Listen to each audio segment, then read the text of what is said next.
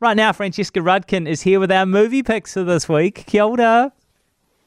Hi, Jack. How are you? I'm very well, thank you. Um, now you have you got films for those of us who are still stuck in level four, um, and films for those of us who are enjoying some more freedoms at the moment. Let's start for the film with the film that everyone can access because it's streamed. It's on Neon.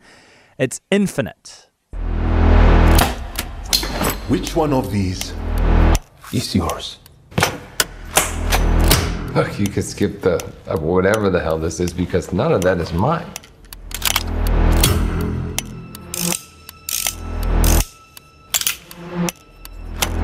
Was it yours? I don't know what you're talking about, young man. What you Jesus.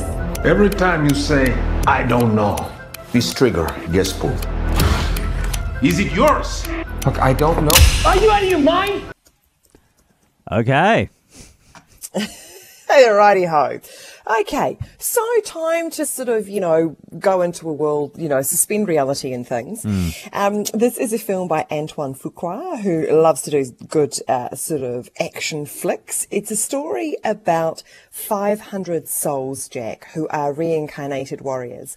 And they are split into two different groups. There are the believers, who um, understand their role to keep, you know, humanity safe and, and the world turning. And then there are the nihilists who have decided that they're actually really just fed up of being reincarnated and having to deal with things, um, life after life, and would like to completely destroy Earth and everything that lives. So there's the goodies and the baddies here. Um, Mark Wahlberg plays a character called Evan. He is schizophrenic. He hears these voices in his head, but what he doesn't realize is that actually um, he is reincarnated, and these voices are the voices from his past life.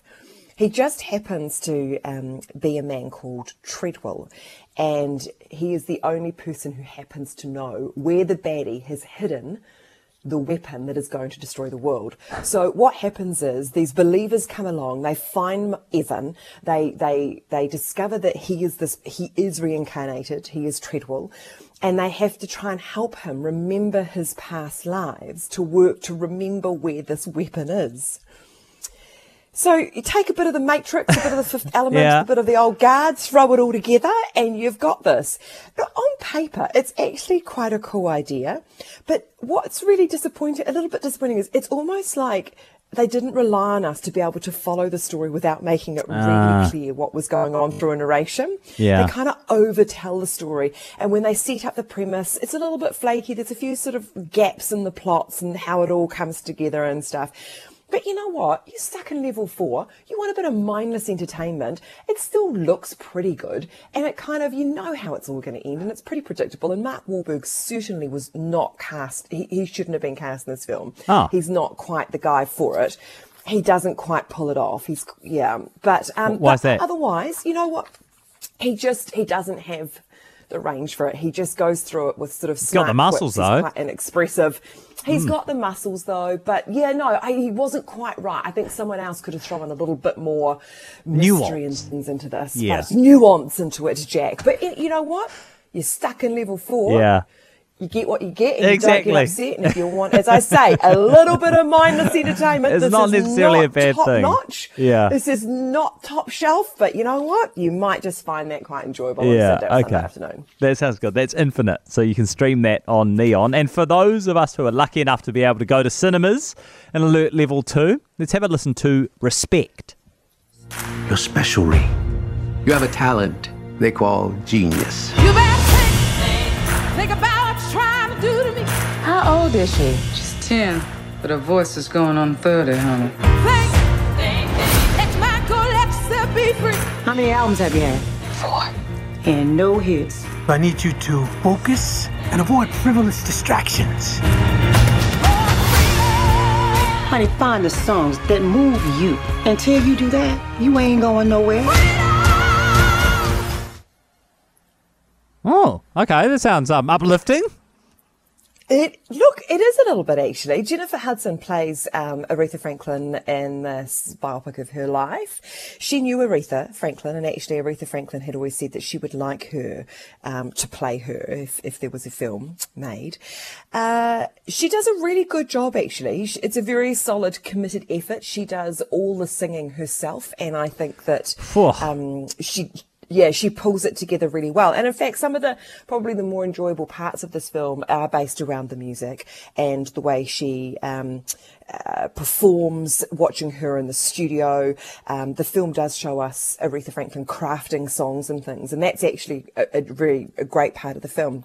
But Aretha Franklin's life was really complicated and very complex. And this is a very long film that goes from her childhood, when her daddy used to get her up late at night to sing for his guests at soirees, through to when she released the gospel album, I think in 1972, Amazing Grace. And a lot happens in that time. And some of it, some of it the film explores and some of it the film touches on and moves on and leaves you wondering, hang on a minute, what?